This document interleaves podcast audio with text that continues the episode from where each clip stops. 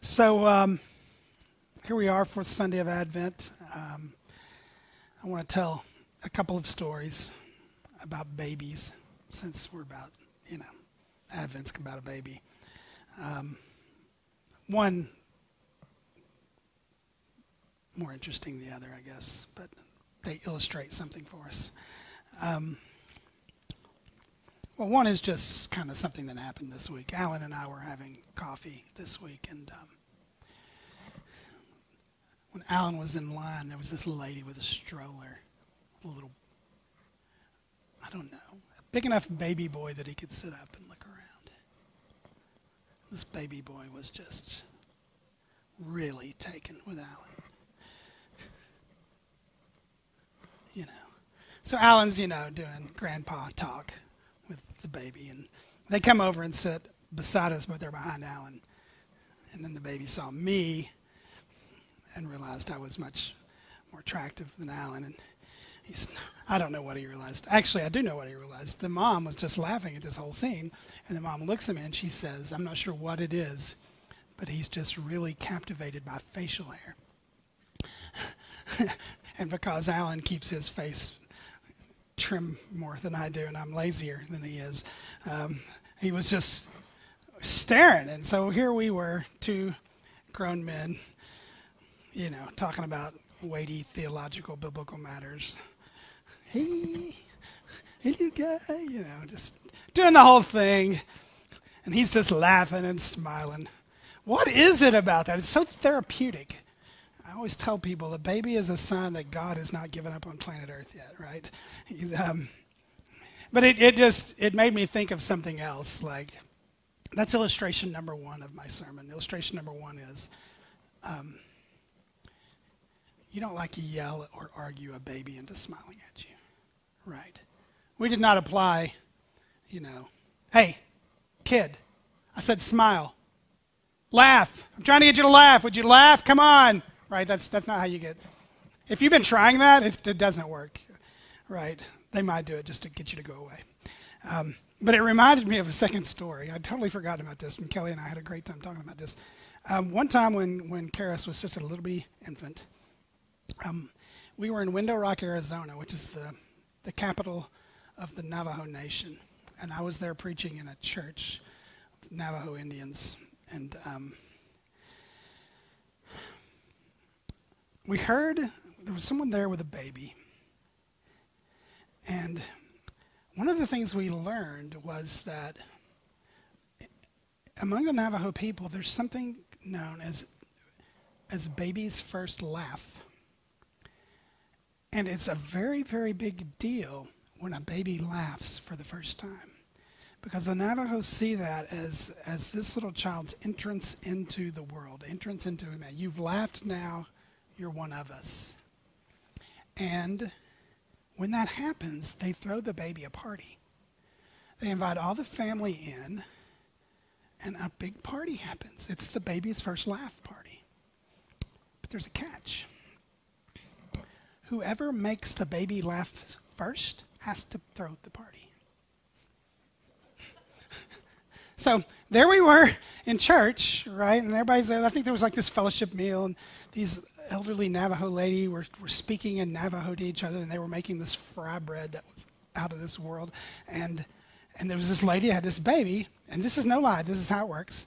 This other person walks up, and before they even made eye contact with the baby, they said to the mom, Has your baby laughed yet? And if the answer is no, it's like, okay.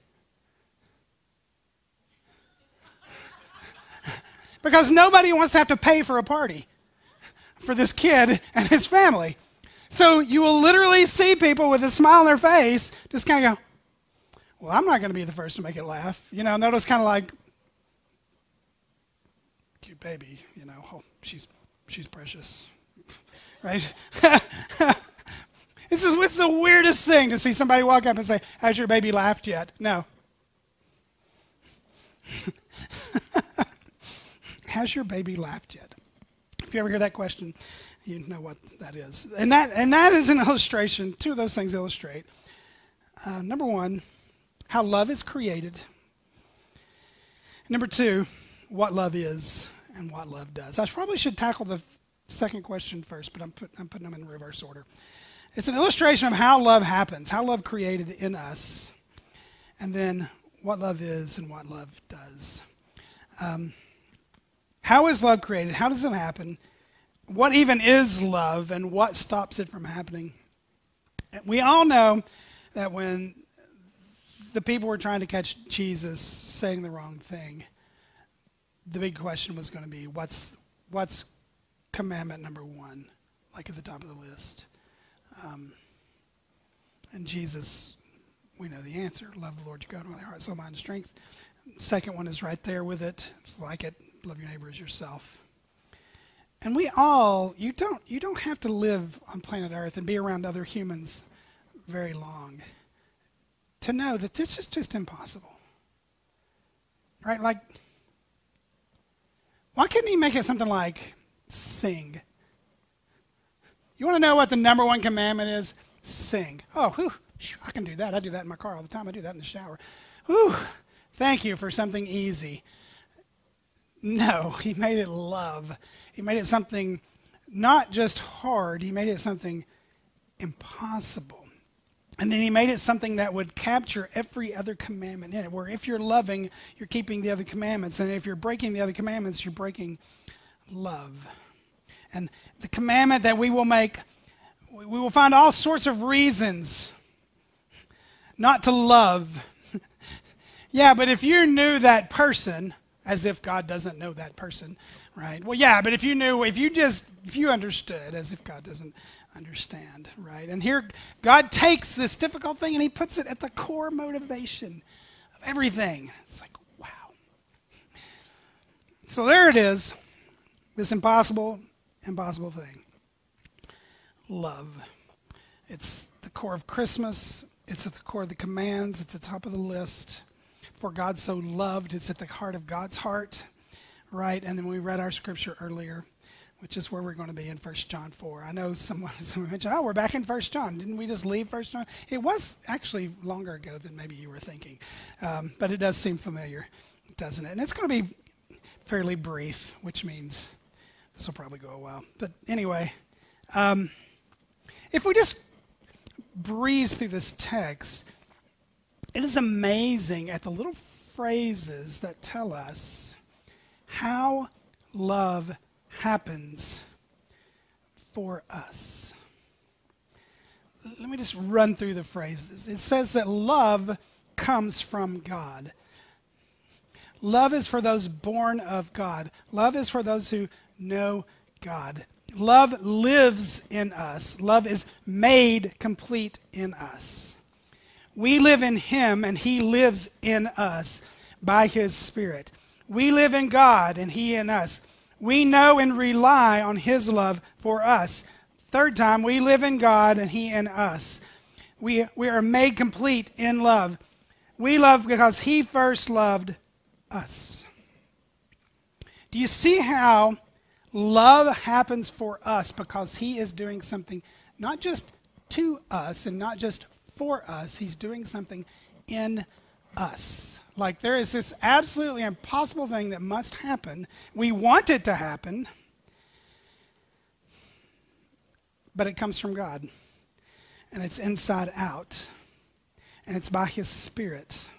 It's His fruit. It's Him living in us, and we rely on Him to do it. It's, it's Him being alive in us. It's his, Him completing something in us. I'm going to put a quote up here, if you don't mind, please, Colleen. Um, oops, do the next one. That was actually a quote from a, another theologian.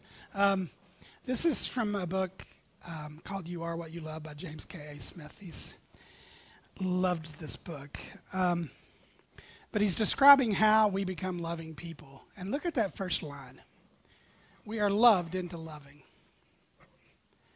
God's gracious initiative in the incarnation, that is, in the, the Word becoming flesh and Jesus Christ walking among us, is the provoking smile of a Creator who meets us in the flesh. Granting even the grace that allows us to love Him in return. The Creator of the universe meets us in His Son become flesh Jesus is the smile of God.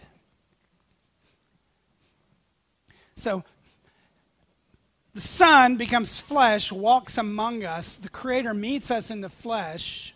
And in doing so, He gives grace that allows us to love Him in return. We are loved into loving, right?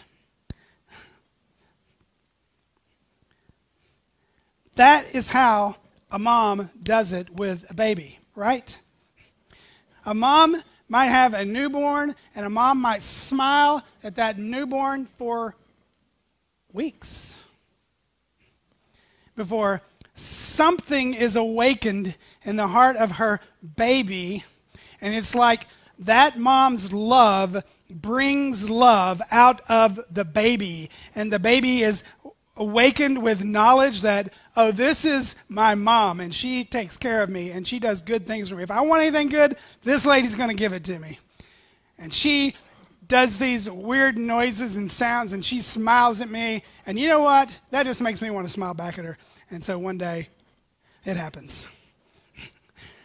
right? The, the mom doesn't argue the baby into a smile. The mom doesn't even say, hey, I'm cutting off the love at 20 diapers. 20 diapers and I'm done with this love things. That's all the stink I can handle from you. I take care of you. That's all the appreciation you show me. Right? That's just not how it works. A baby is loved into loving we are loved into loving. Did you see what it says? We love because he first loved us, which is not just, well, his love came first, it's because he loved us first. His love is the power and the motivation behind our even ability to love. So, where does love come from? It comes from God. It comes from Jesus taking that gracious initiative, which comes to now. What even is love? Because it says here, we love one another, love one another, love one another. But then it says that we read for communion, he sent his son to be an atoning sacrifice. As a matter of fact, three times in this passage, it uses the word sent. Sent. Sent. Love initiates, love moves towards. If you could put that other definition of love up there. I got this from another famous scholar. Um, his name's Alan Bryant. This is this is this is. Don't shake your head. Come on. This is a this is an amazing definition of love. He could even say it in Albanian right now if you'd like him to. Just wait. No, let's not. Let's wait after the service. Um, I love this because it seems to get it all there together. Love is an internal motivation that leads me to give myself in a sacrificial way for the good of another person, regardless of the cost to me or the merit of the person or the response I might receive. So I've got this internal motivation that says, I'm going to give myself, I'm going to sacrifice myself for your good, no matter what it might cost me, no matter how much I think you des- don't deserve it or deserve it or whatever that comes into play. And no matter how I think you're going to respond to my giving myself to you. That's a great definition of love because that is what God did when he used when we talk about it, he sent, he sent, he sent. God motivated himself to give his only son in the most sacrificial way for our good at all the cost to him not on our merit, not because he looked down and said, Now those are people worth dying for. No, while we were yet his enemies, Christ died for us. And not just until he knew he was going to have a 100% positive response. No. So love initiates, love moves towards. That's love. And then in this, you see why it says,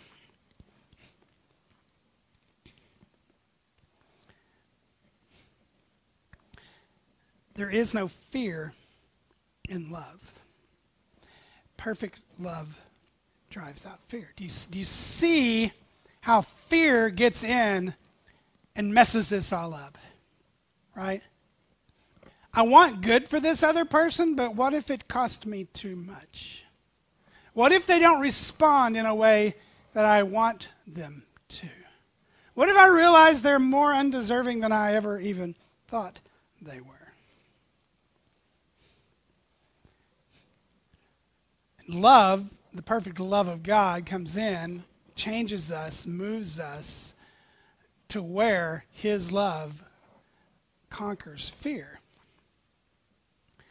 When it says God is love, one of the things it's saying is God has no fear. Do you ever think of that? Our God is fearless.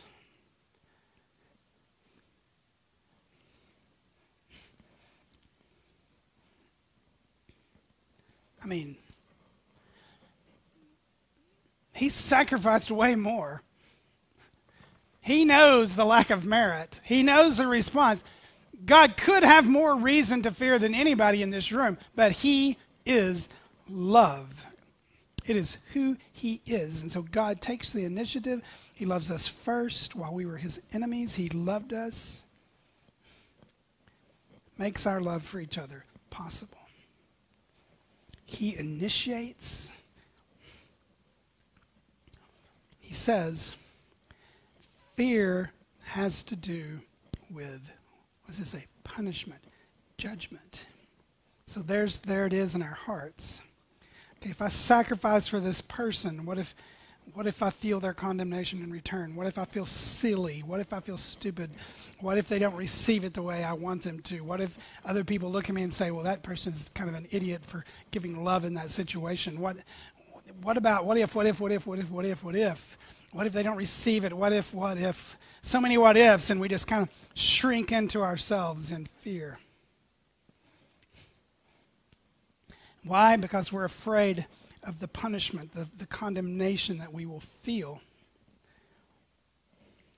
So, when we go back up to the beginning of a text and we realize that God sent his son as an atoning sacrifice and we realize there is no condemnation from the one who matters most, what in the world other condemnation is going to make a difference? Perfect love drives out the fear. So, two questions and then just an exhortation. Like, what's the fear? like, here we are going through the world. Has that baby laughed yet? Shrinking back. I want to get two, right? What's the fear? Um, and I know we've got it. I mean, we, we were in here praying on Wednesday night, and we were, we were talking about um, this idea of, of being wholehearted for Jesus. And, and I was, I was asking the question, what is it that keeps us from being wholehearted? And I went first, and I said, fear. So I've got it. I'm not Mr. Fearless up here talking. And other people were like, yep, that's mine too, fear fear of what if what if it's not really God? What if this person doesn't respond? What what what, what fear of being wholehearted? What, what but what's what is the fear? Take a moment to ponder that.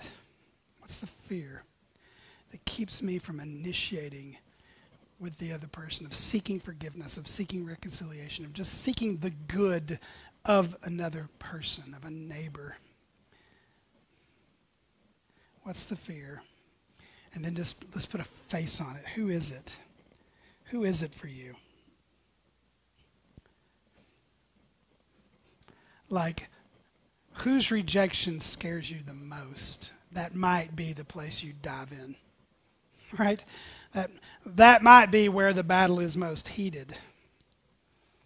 And that might be where you just take a really, maybe a first small step of some sort of, of sacrifice, of giving, of, good on their behalf and say, I don't even know because I'm not omniscient. I don't know how it's going to be received. I don't want to make predictions. I hate being a person who tries to make predictions. I'm not going to make predictions. I'm not going to talk about how undeserving or deserving or whatever they are. I'm just going to take a small step of love for their good. But I think really big here is, is in knowing that if it's God at work in us, then I have to surrender myself to being made a loving person. And that is frightening. Like, what if God goes overboard?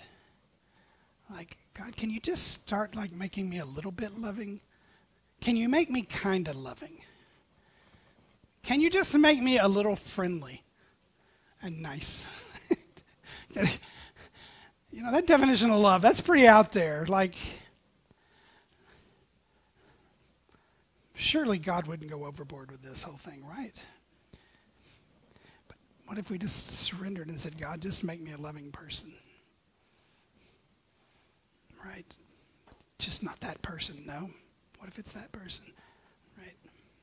Just a, a state of just, okay, God, my hands are empty. Help me to love. Help me to love. Whatever the cost, whatever I perceive to be merit, whatever I think the response might be, help me to give for the other's good. Give me that internal motivation. Let's pray that together. Can we pray that together now? Lord, we just we take a moment to surrender to the Holy Spirit. To surrender to the one who is love. That's you, God. We surrender to you. The fruit of the Spirit is love. And you're doing a work in us that's, that's not yet complete, but you are completing us. And you're completing us in love. It means the day is coming when the job will be done. And when the job is done in the presence of Jesus and we are perfect people, we will be perfectly loving. And I don't even know what that's going to feel like or be like, but it's going to be amazing. And so you're in charge of the project, God. So we just we want to surrender right now to being made a loving people. That's how the world's going to know that we're disciples, the way we love.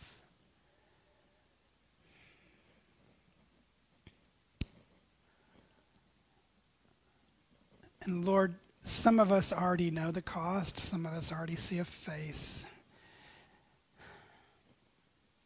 Lord, you're going to have to do this work in us, or it's just not going to get done. But God, we all have some sort of fear. And I pray that your love would cast it out. Lord, we can't help us not to just fixate on the fear, but to just surrender to your love. God, has, has the world yet to see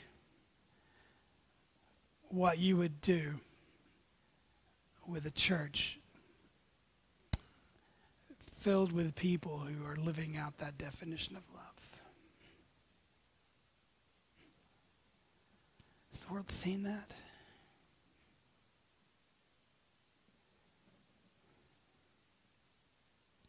I'm not sure if the world would even know what to do. We want to be that people. So you, you, right here, here's the spot, here's the place. We're surrendered to it, Lord. In the name of Jesus, we pray.